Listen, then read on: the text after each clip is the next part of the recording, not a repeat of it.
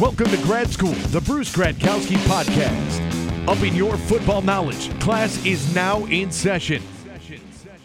Week one. Week one is here and right around the corner. Preseason has ended. 53 man rosters are set. There will be some changes here and there. Khalil Mack gets traded. Aaron Rodgers, huge deal. Odell Beckham. I mean, there's things going all over the place. Aditi Kinkhabwala on with me in a little bit. So this is going to be a great show for you. And I'll just run down uh, some of the contracts. Aaron Rodgers killing it, four year extension, value at 134 million, 33.5 million average per year. It's a six year total contract value of 174 million, 29 million average per year. Non contingent guarantees 79 million contingent guarantees 21 million but the three year cash that this guy makes 103 million. God bless you aaron rodgers. I love it. Maybe you could take me out to dinner one time. You did whoop our ass a lot when we played but odell beckham he finally got his deal. Five year extension value at 90 million 18 million per year. Um, six year total contract value. That's 98.5 million, 16.4 million average per year. The non contingent guarantees 41 million, contingent guarantees 25 million, and three year cash 52.7 million. Um, this is good stuff. This is awesome. Aaron Donald. Aaron Donald getting paid played with Art, his brother Archie Donald at Toledo. Aaron Donald, six-year extension value, 135 million, 22.5 million average per year, seven years total contract value of 142 million. So the average per year is 20.3 million. Three-year cash, 67 million. Um, and we say when we say that three-year cash, you're expecting that's what these guys are going to make um, Khalil Mack.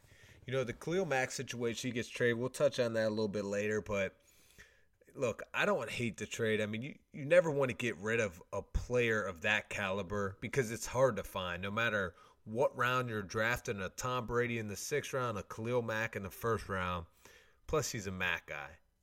Buffalo, gotta love it. Six year ex- extension, value 141 million. It's a seven year total contract value, 154 million. Um, three year cash, 73.7 million. Um, you know, and Aaron Donald set that mark, and that's why it was. Um, this is all from SI.com, SportsIllustrated.com. If you guys want to check out the rest, but these guys, they're getting paid, and it's good to see. I mean, it's good to see. It's great to see. Shoot, I wish I had a chance to to get one of those contracts, but at the end, I was actually just getting cut. Um, but we have a lot of good stuff today. Aditi Kinkhabwala comes on with me in a little bit. We will discuss everything going down from Le'Veon Bell, Landry Jones, and Josh Dobbs situation, the backup quarterback in Pittsburgh, the Browns Steelers games, what's going to happen with that. And before we get to that, I want to play a little clip from a little clip uh, from Ben Roethlisberger's radio show on 93.7 The Fan today, asking Ben what he expects and if he's a little ticked off of Le'Veon Bell not being around. You know what? Uh, I think you know he wrote me a, a long note before camp and kind of explained what was going on, and and you know I, I in one sense I definitely understand what's what's what's going on and where he's coming from, and and and truthfully, this was an opportunity with him being gone for guys like James Conner, Ridley, um, other guys to get as many reps as they can, and really for guys to get a feel for them as much as them to get a feel for us. I mean, we, we all know that Le'Veon's running style is incredibly unique and different than most. So even for the linemen to, to have James Conner running behind them, who hits it downhill, who gets to the hole quick, it's different for the line. So they have to get used to that stuff too. So it's definitely a change for everybody. But uh, I think James, um, you know, really took advantage of the opportunities and has done some great things. And I think you've heard it from some of the linemen and people that have spoke so highly about James and, and the hard work he's put in and um, catching the ball, running the ball, and uh, the, his conditioning, the kind of football shape he's in. I expect and hope that we'll see great things from him this year, especially early. That was Big Ben once again on 93.7 The Fan in Pittsburgh, Pennsylvania. Does a weekly show every Tuesday on his day off. Tune in and listen. Um, you know, Ben understands what Le'Veon's going through. I mean, Ben's been there before. Not that Ben has sat out, um, but he understands guys are trying to get the value of what they think they deserve. Uh, ben understands. Look, Le'Veon's a great teammate. Okay, he's a great teammate. He works hard. Uh, they just want the guy in the building, and I think he'll be back sooner than we think. Hopefully for practice on Wednesday, but uh, we'll talk a little more bit about that with the DD here in a few. Uh, but I want to go over the divisions and my division winners. Uh, let's start in the AFC East. Of course, you're going to go with the Patriots. I don't feel like they're going to have much competition in that division. I, am excited to see Sam Darnold's the starter. I called that weeks ago, as you saw my clips on uh, Twitter. I think the Patriots, though, they're just too good and too well coached. I don't see any other team matching up. The Buffalo Bills named Nathan Peterman their starter. Look, I know Peterman started off bad last year with his five interceptions, but I'm a fan of Peterman. I think he's a good young quarterback. I actually liked the, that decision in Buffalo. The thing is, it'll give Josh Allen some time to watch. I don't think the offensive line is the greatest in Buffalo. Um, so Nathan Peterman, he has his hands full, but I'm a fan of his. But I still think the Patriots will take that division.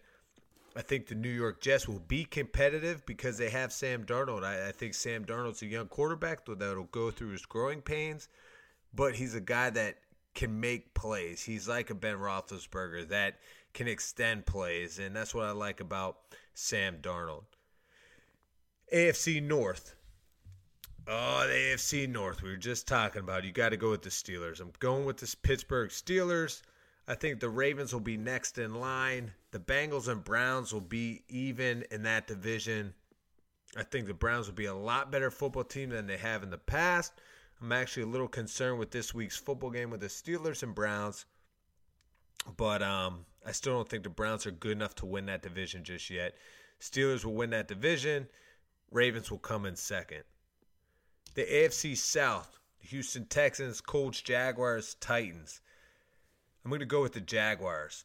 I know, I know Blake Bortles Blake Bortles holds them back, but that defense is too good, too strong, too talented.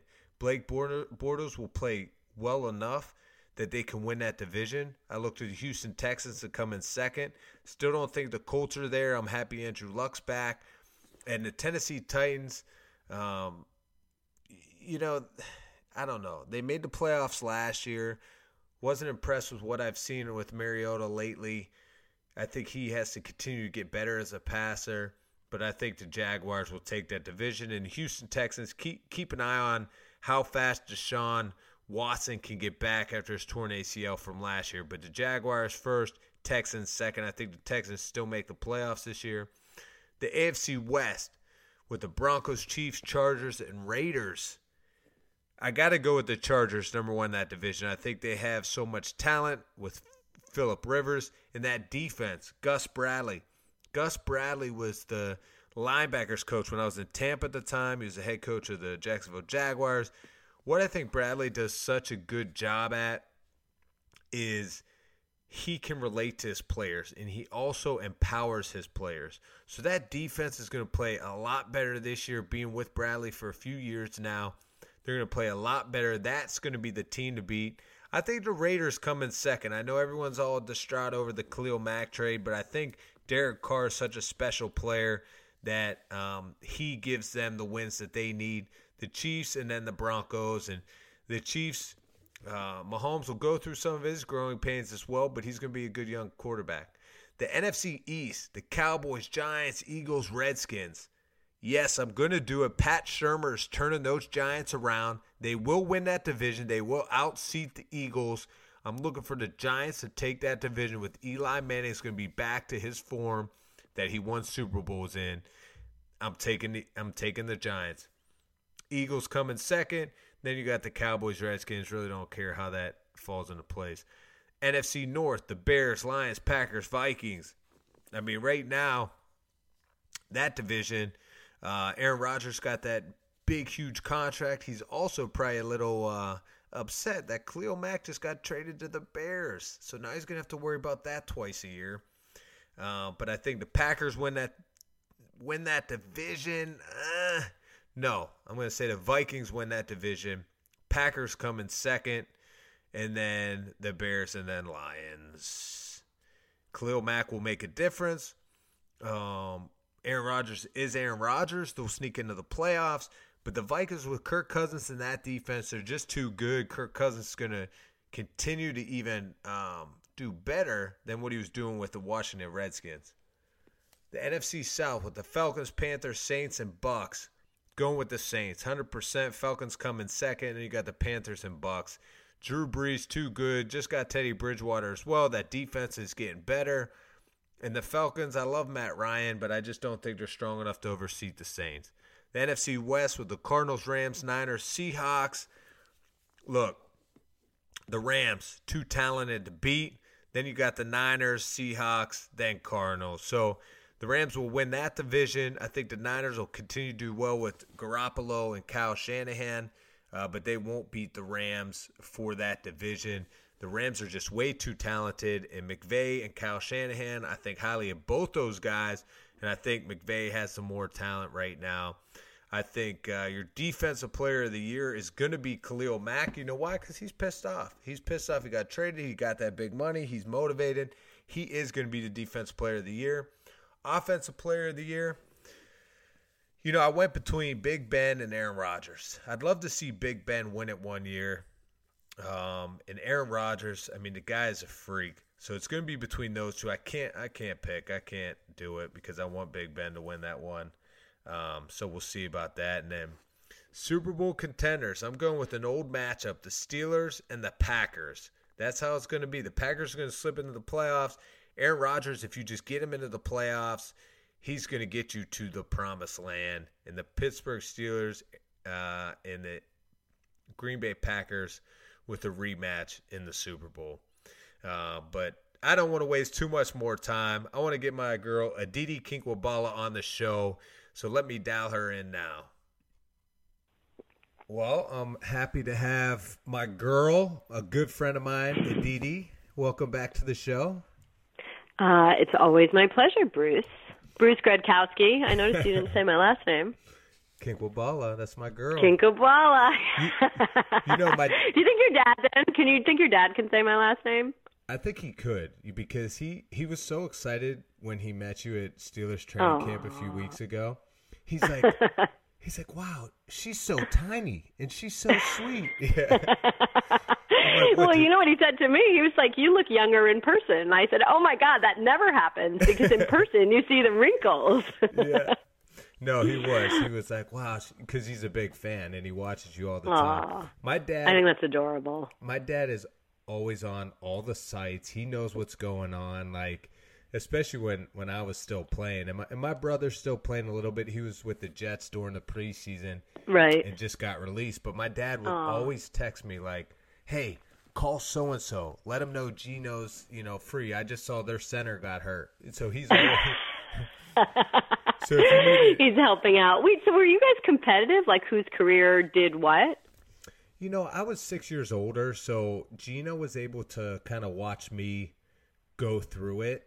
And okay. you know, when I was at Toledo, Gino remembers that was such a key point in his life because he was still just probably getting into high school and he saw what I was doing at, at the University of Toledo and he would come to all the games. And then it was kind of like, you know, growing up in Pittsburgh, going to the NFL, I mean, that's just a dream. You don't know how to get there. And I think since I was able to do it, it almost showed him like, wow, it's possible. And even though he's a different position, he's an offensive lineman. Um, I think because I I just totally believe in that stuff. It's just a mental. So much is mental. You know what I mean? If you're mentally tough, if you can set your sights and have strict and, and specific goals, I feel like you can achieve those with anything you do. And right. I was so set on going to the NFL, and I think when he saw me do that, it just opened his mind to say, you know what, that is possible. Uh, right. So, so we weren't right. too competitive. I mean, I remember I started when I was eight years old, and he would still be around. He would be around the football team um, running in pads when he was like two. You know.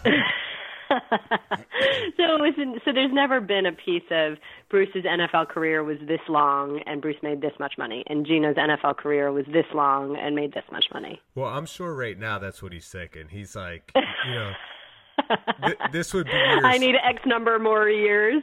yeah, so he's thinking, okay, this would be year 7 for me. My brother played 11. I got to find a way to keep playing. Oh, that's so funny. Is there anyone in between the two of you? Yeah, two sisters, and they always seem to be forgotten. They say, you know, they're Aww. like, they tell my mom all the time, "You always mention the boys, and you never mention us. They don't even know you have girls." well, then that's terrible that I asked. I can't believe I just did that. But I wouldn't have any reason to run into them. So no, that's good, and that's Oh, why wow. I, I think uh, you reminded me of my sisters, and that's why my dad was just blown away meeting you, and just thought you were so sweet, and and of course you do you do a great job, and that's why. We're chatting today. I mean, what's going on in Pittsburgh? I mean, is our, is our man two six going to show up or what? Oh, you know what? It's crazy, and it's so hard to figure this out. So, just recap for where we are. Le'Veon Bell from the beginning, and from the beginning, I'll say, you know, from the time he was tagged, and from the time that the negotiation kind of didn't finish. If you recall, he did a radio interview about his rapping. Even then, I mean, not radio, excuse me, magazine interview about his rapping. He even there referenced it and said he'd probably follow what he did a year ago, or his plan was to follow what he did a year ago. So, what did he do a year ago? The Friday before final cuts, he came in, he had his physical. He didn't actually sign because it behooved the Steelers for him to wait until that 53 was set because the Steelers had gotten a roster exemption for him. So then on Monday, he came in, he signed, and he had his first practice with his teammates. Right. Well, Friday came and went, nothing happened. Yesterday was Monday, came and went, no sign of him anywhere. No teammate saying that they had any communication with him, any recent communication that indicated when exactly he was showing up.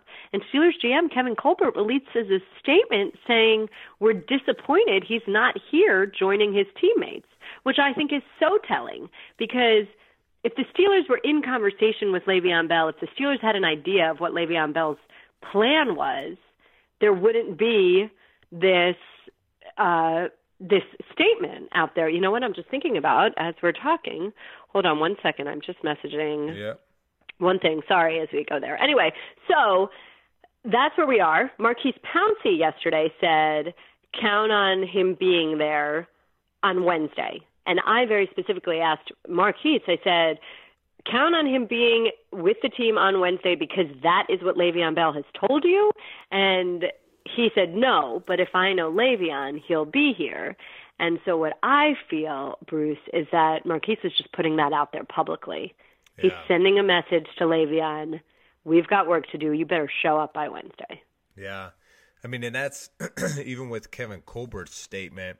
I feel like publicly now they're saying, look, man, you're putting your te- you know, now it's disrespectful to your teammates. You know, these guys have Right. been busting their asses all training camp and preseason, and you're still not around for the regular season. And my thought, though, too, is I mean, he just saw what happened with Khalil Mack. Khalil Mack's a defensive player of the year. This dude's a stud, and the Raiders ship him off. I mean, is there a chance? Is there any possibility? I mean, are the Steelers fed up enough where if they if someone comes and says, "Look, we'll give you two first rounders for Le'Veon Bell," knowing you're not going to re-sign him after this year, so do you risk? Maybe you're able to win a Super Bowl with Bell this year, but you know you're not going to resign him after this year. So, do you take those two first round picks? Well, that was kind of the same conversation over Landry Jones and Josh Dobbs, right? Right. Everybody knows what Landry Jones' ceiling is. Everybody knows what his value is. We don't yet know what Josh Dobbs and Mason Rudolph's ceiling is. We don't know. We know that they've improved. We know that they're young. We know, you know, quite a few things. There, there's more potential for what Josh Dobbs can be than what Landry Jones is. Right. If the argument could be made that if the Steelers are completely all in on this season and this season alone, and it's Super Bowl or bust this season, then maybe Landry Jones is the guy you keep. Because he's the guy that Ben Roethlisberger has this relationship with. He actually, you're a perfect guy to talk about what Ben Roethlisberger wants in his backup quarterback. We right. do know that Ben has gone out of his way, Bruce, to talk about how much he values Landry, how much he loves having Landry in his room, how much on game day he counts on Landry being kind of his eyes and ears to help him see and know additional things. So that relationship exists, and yet the Steelers still made the plan for, or still made the move for the long-term health of the franchise, which is keeping the younger guy with more potential, Josh Dobbs. So the Steelers aren't saying that every decision they make is for this year and this year alone. I mean, it's kind of why did they take Mason Rudolph in the third round as opposed to packaging everything they could to jump up in the first round and get an inside linebacker? Yeah, I mean, in theory, they could have packaged four picks and gotten themselves Tremaine Edmunds, Terrell Edmunds' brother, who is the starting middle linebacker up in Buffalo right now and is brilliant and huge and is just like the wave of the next young linebackers. We know that they were desperate for an inside linebacker. There were what three guys that they could have moved up for. Harold Landry, maybe the guy that Tennessee moved up for. They they could have done that. The Steelers didn't do that. That's not how they operate. They don't operate for one year alone. They do think long term. Right, and and in this situation, and that's what I saw with Landry. You know, during preseason, my concern was Landry's valuable. He knows the offense. He's going to execute. You can trust him. He's accountable. But sometimes he takes too many sacks. And whether it's his fault or not, the perception is he's taking sacks. Josh Dobbs is kind of making plays if something breaks down.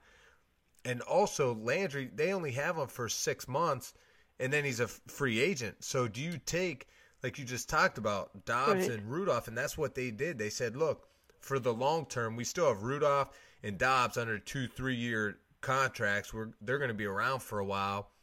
So now after the season, we just have to worry about Prey extending Ben, quarterback situation taken care of.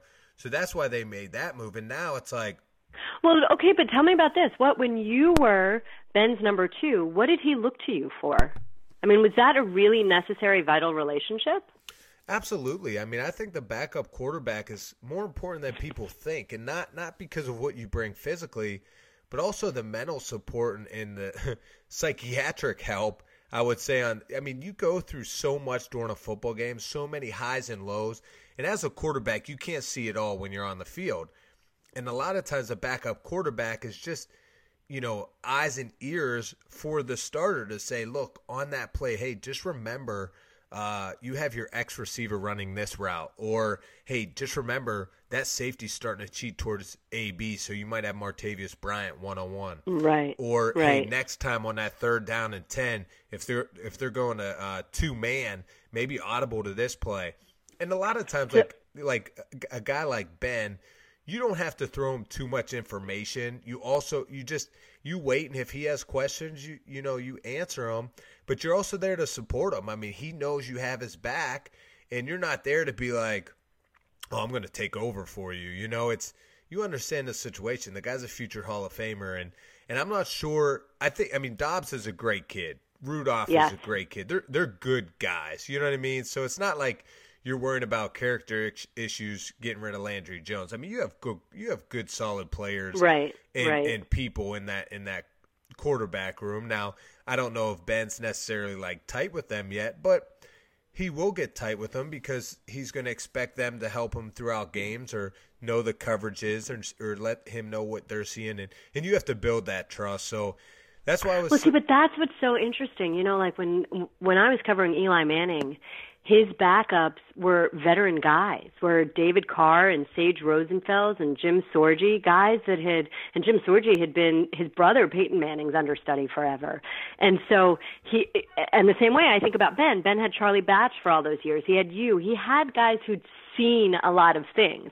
And Josh Dobbs, you have a guy who hasn't necessarily seen as much, who isn't necessarily yet better at diagnosing things right. than Ben himself is. So that's sort of interesting. But as he said, I mean, maybe Ben doesn't really need that that much, you know? No, right, and he does. I but mean, I do think it's interesting, and you and I talked about this a long time ago. I do think it's very interesting that a team that has two super young quarterbacks does not have a quarterbacks coach.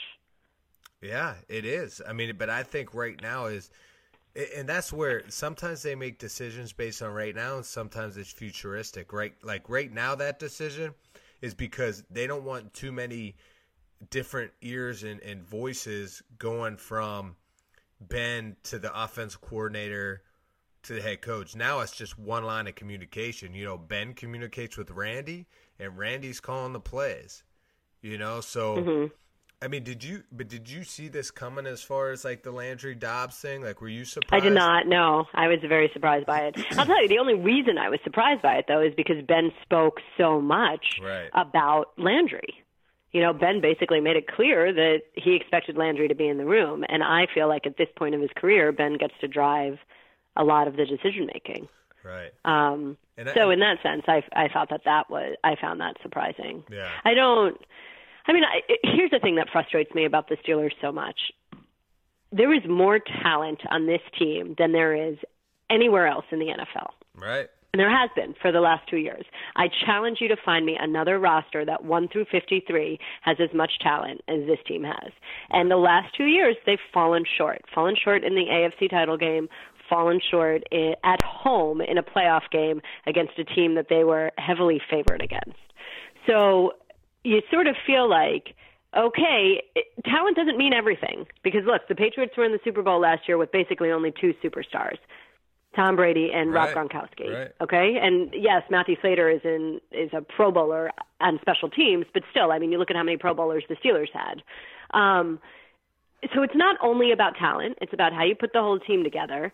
And this team last year, this Steelers team last year, Bruce was just ravaged by drama. I mean, every week it was something, whether it was where who was out for the anthem or wasn't out for the anthem, whether it was um, Antonio throwing a water cooler and Ben then calling him out, whether it was Martavis's girlfriend asking for this, you know, whatever it was, it was always something.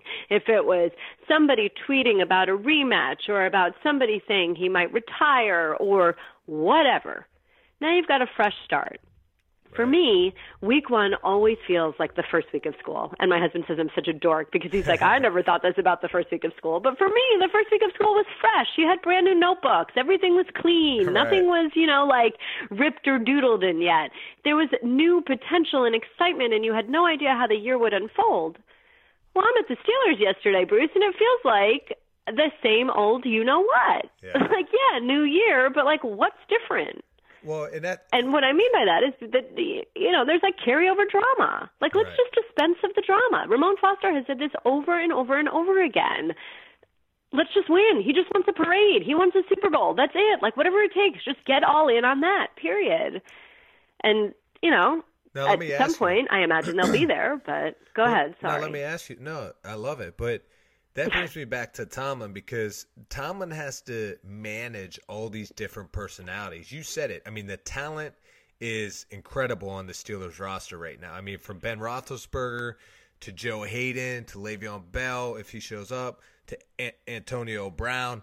I mean, Maurkice Pouncey. I mean, these guys. It's another level. I mean, you're all pro talking all pro players is Tomlin doing a good job managing those personalities? Is it more important to be? I mean, that's why I didn't disagree with the Khalil Mack trade. Not that about his personality, but it's about building the right chemistry and team because you're gonna you're gonna win championships like the Patriots did because you have the team and you gel together, not necessarily because you have all the talent. And I've always felt my personal opinion is Tomlin does a fantastic job managing all these different type of personalities. I forgot to mention Juju Smith. I mean, the guy is trying to be more famous off the field than on. And a lot of these young players, that's how they're taking, trying to take advantage. And I can't blame them, all their social media stuff. So how do you assess, you know, is it the head coach? Is he doing a nice job, you know, with those personalities? Or is it something like, you know what, the Steelers would be better off if they just traded Le'Veon and they made a statement like, look, guys, if you're here, we're going to work with you. If not, you don't need to be here. Mike Tomlin runs his team differently than, let's say, a Bill Belichick does or Absolutely, a Tom Coughlin would.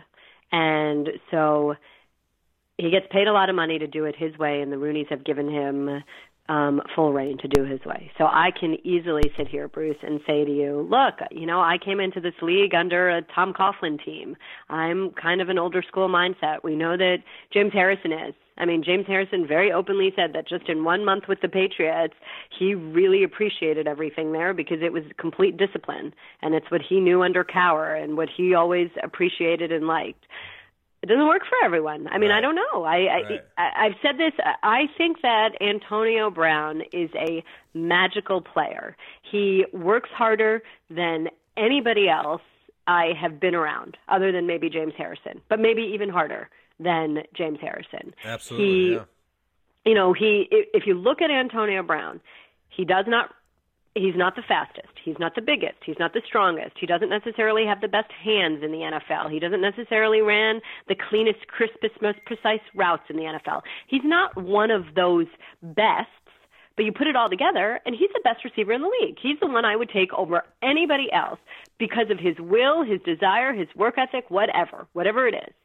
Okay, but having said that, I don't know that Antonio Brown is a Patriot. I don't know that him having his personal photographer and his personal trainer on the field and his kids running on a practice field occasionally and whatever the, you know, associated things are to Antonio Brown, I don't I don't know that Bill Belichick is a guy that necessarily puts up with that. Exactly. Exactly. You know, and, and so I like think, Yeah, go Go no, you go ahead, say well, it. I was just going to say when I heard James Harrison say that, I mean, I agree. Belichick's probably more detailed and disciplined, but guys develop under Tomlin because they're able to be themselves. And it's actually a work environment you look forward to coming to.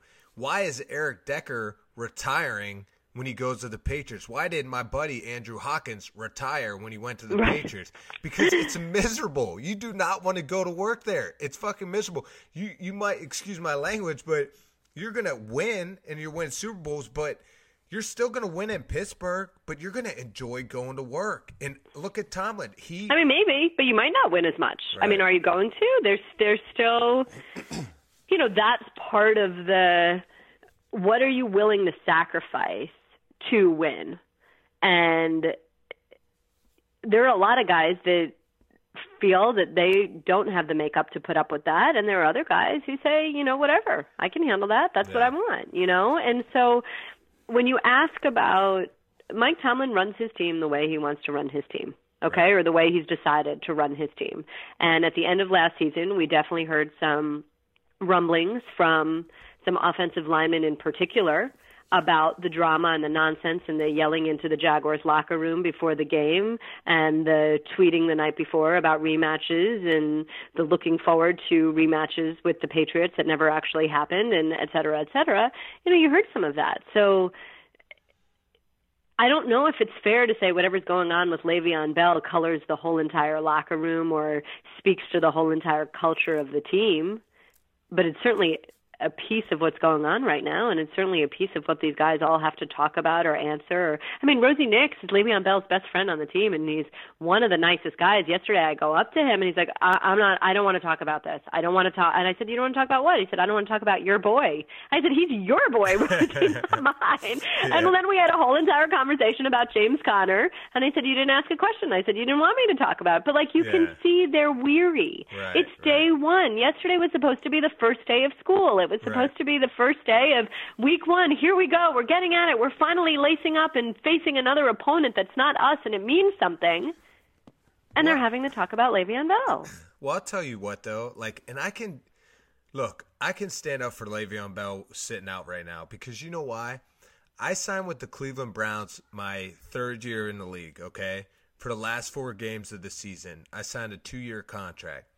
After that season, I go back early to work out to make this team. After my workout, they release me. They release me. I don't Okay. get I don't get any money. I get kicked to the curb, but I had a two year contract. They didn't honor that contract. So now, when guys are in this situation to take advantage of their performance and where they've been, look, because if roles are reversed, the NFL does not care about you. They don't care. Well, Bruce, you know what? But uh, let me stop here. And this is a conversation that I actually had with one of your old teammates this morning. This is a CBA issue. And this is the problem with the CBA. And this is why the players caving X number of years ago, whatever it was, was an issue. But the problem is there were too many players who were, who could not look at the whole, at the large, at the future, at the big global picture. There were too many players who were worried about their three or four year window to play in the league and make money. And at the end of the day, the lockout was scary. They wanted to sign a deal, and there you go. But basically, this is the worst deal for players in professional sports. Yeah. Yeah. No, so to right. sit and here that's- now, I mean, these are the rules that the players essentially agree to. Do do I agree with you that the whole way that guarantees, investing, and all of that works is great? No, I don't. I mean, I, I really truly don't. For the most successful professional league in America, to have the players, the people that make that league go, face these const- this constant uncertainty. No, that's not cool. But this is what the players agree to. Right. You Well, can't really change the rules of the game right now. and that's what I like. What I like to see about Kirk Cousins deal. I mean, look at Aaron Rodgers. Look at Aaron Donald. Look at the money that's going out now. I mean, Khalil Mack. The the, you know, so there's a lot more guaranteed money going in. But you're right. Like this next CBA negotiations. I mean, the players have to stand, but the players also are looking at right now. Like when I was playing during that lockout, you're trying to think, how can I get to this season just to you know get a contract and make a team you're not thinking about years down the road because you're probably not going to be playing years down the road so that's always But see, this is where the mindset is different. Kirk Cousins twice played on a one year deal. He bet on himself twice, and he was not affected by that. He did not go out there and say, okay, what if I get hurt or what happens next year? I need to protect myself. He sat there and he said, this is a huge opportunity.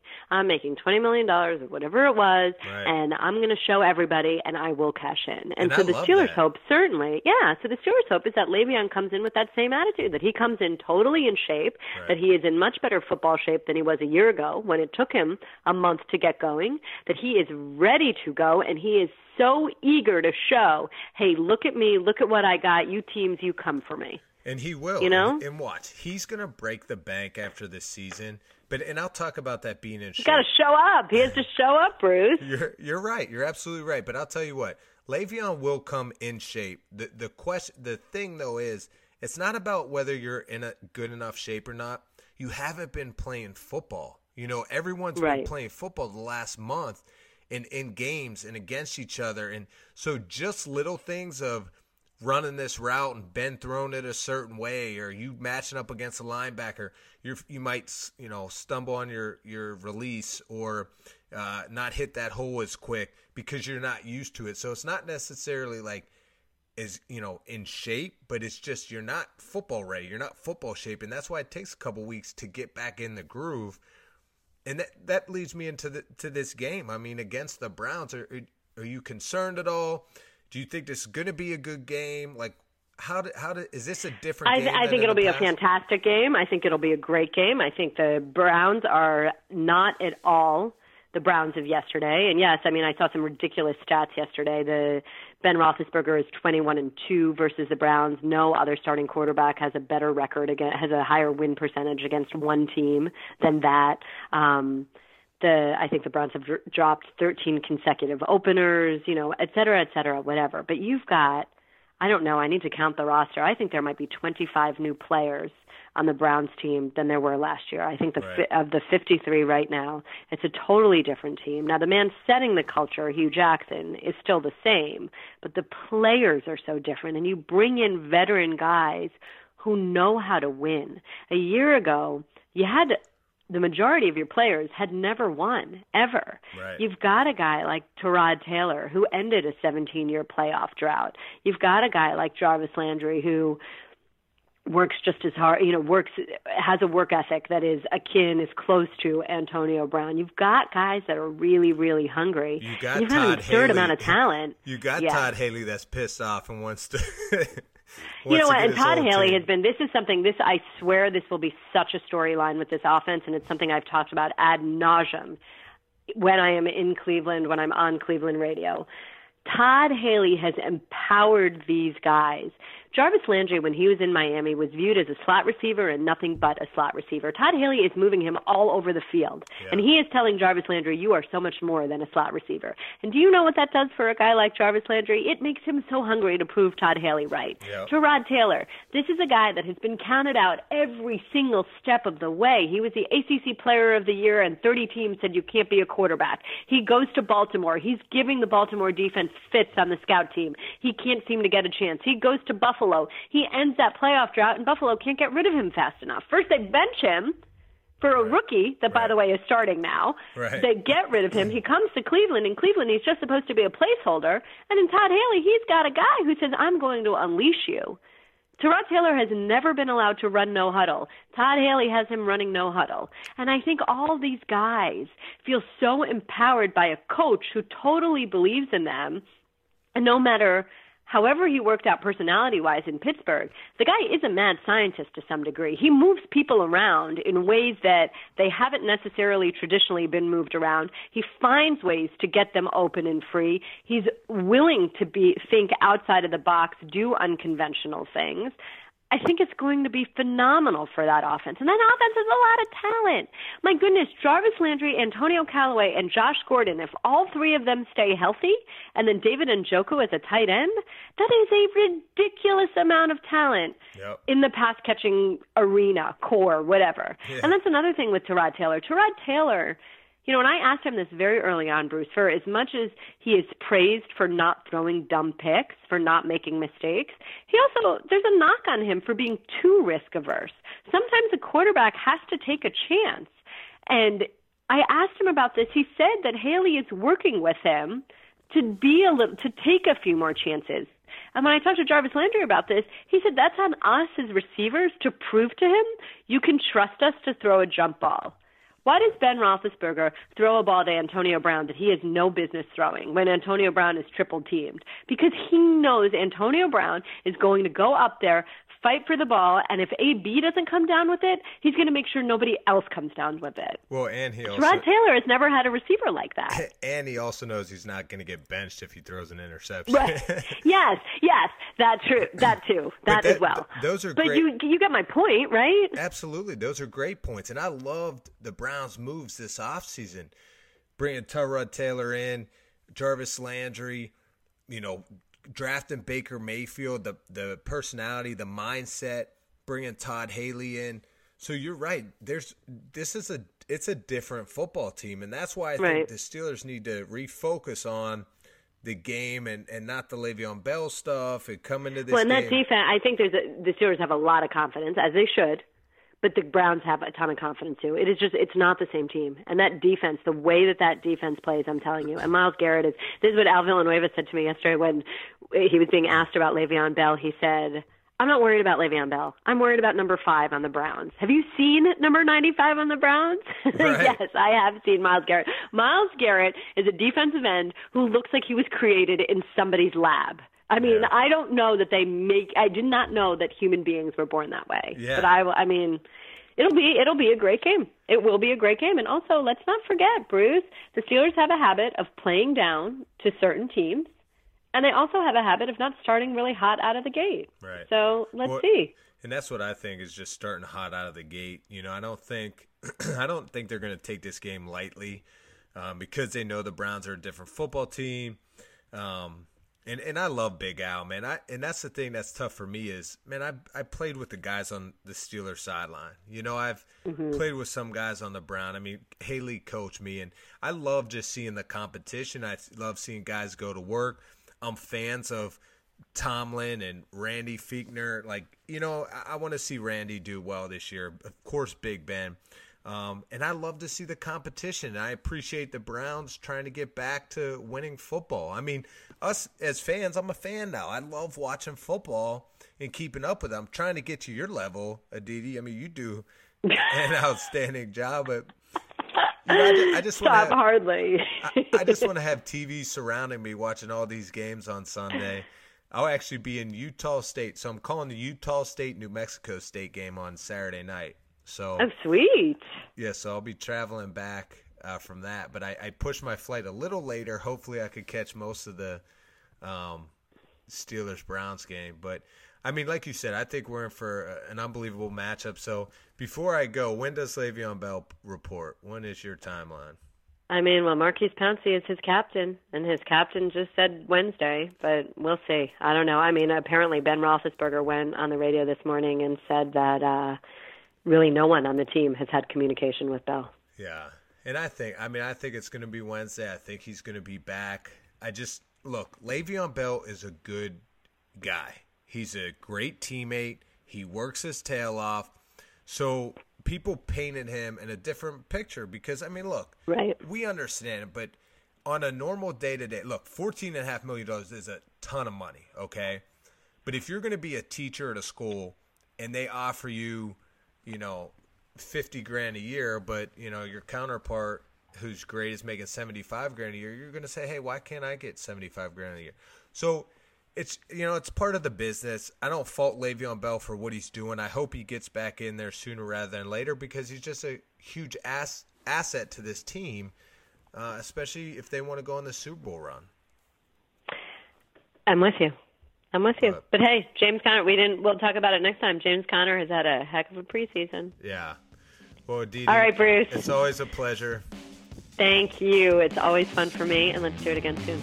All right, keep trucking.